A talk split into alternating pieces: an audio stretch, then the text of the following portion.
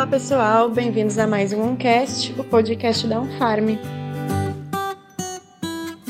Meu nome é Bruna Granja e no programa de hoje nós vamos falar um pouco sobre a importância da colostragem de bezerras. Trazemos aqui para vocês um conteúdo baseado no periódico online Calf Notes. O colostro, ele é a primeira secreção da glândula mamária em até vinte e quatro horas após o parto, ou seja, ele é a primeira alimentação dos bezerros após o nascimento.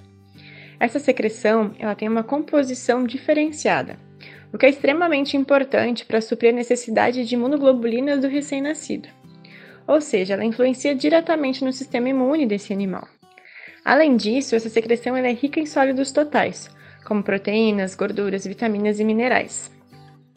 A colostragem dos bezerros após o nascimento traz diversos benefícios ao longo da vida do animal.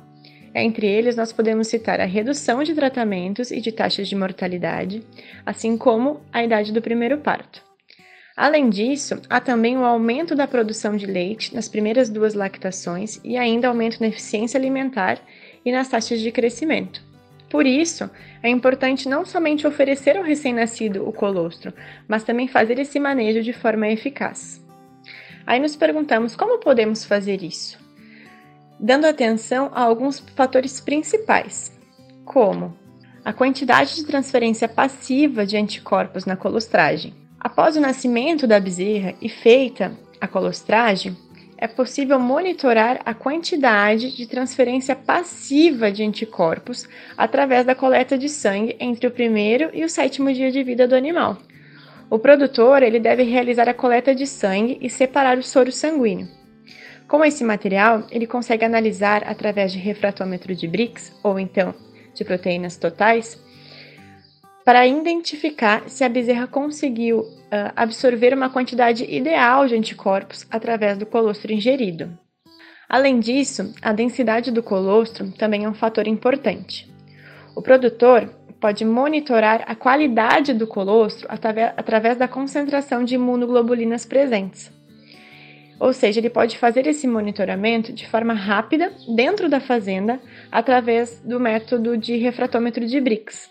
A partir desse método é possível mensurar uma porcentagem de Brix que está associada à concentração de imunoglobulinas presentes naquele colostro. Recomenda-se então que utilize-se um colostro com pelo menos vinte e um por cento de Brix. No entanto, o ideal é usar aquele com valores acima de vinte e três por cento, o que equivale a um colostro com mais de cinquenta gramas de imunoglobulinas por litro. Outro fator a ser considerado é a quantidade de colostro fornecida ao bezerro.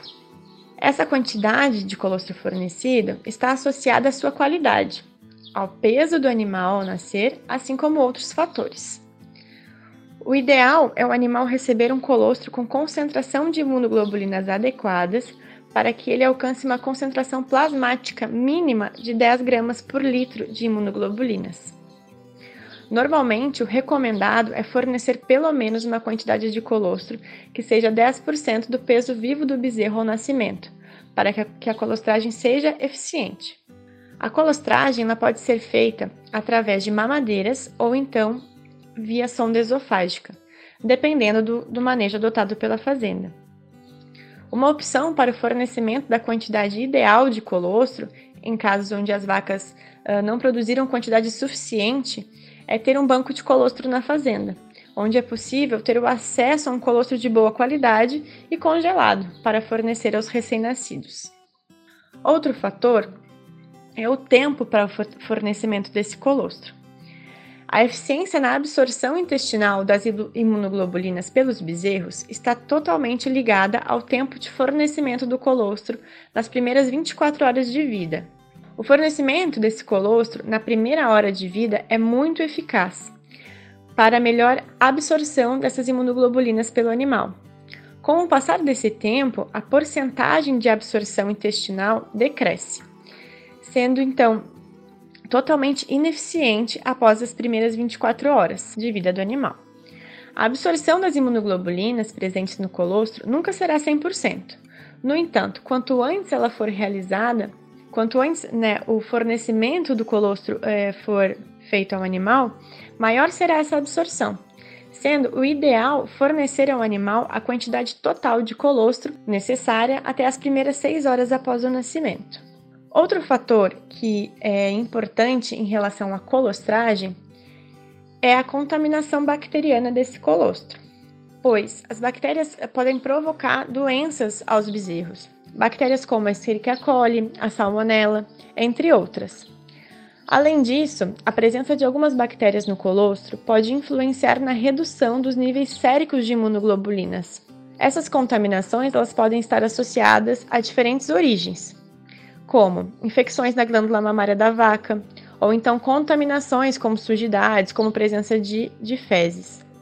Outro fator seria a contaminação no momento da coleta do colostro, ou então no armazenamento e nos equipamentos de fornecimento, como nas mamadeiras e nas sondas.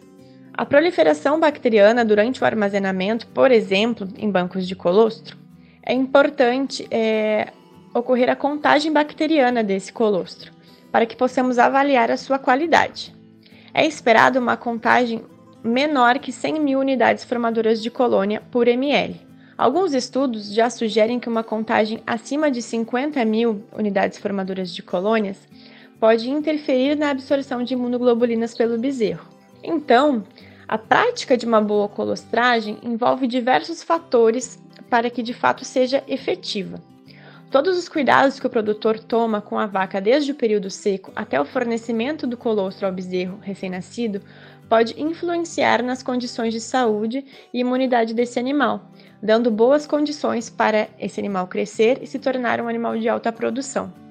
Então é isso, pessoal. Nos vemos no, no, no próximo programa. Até mais!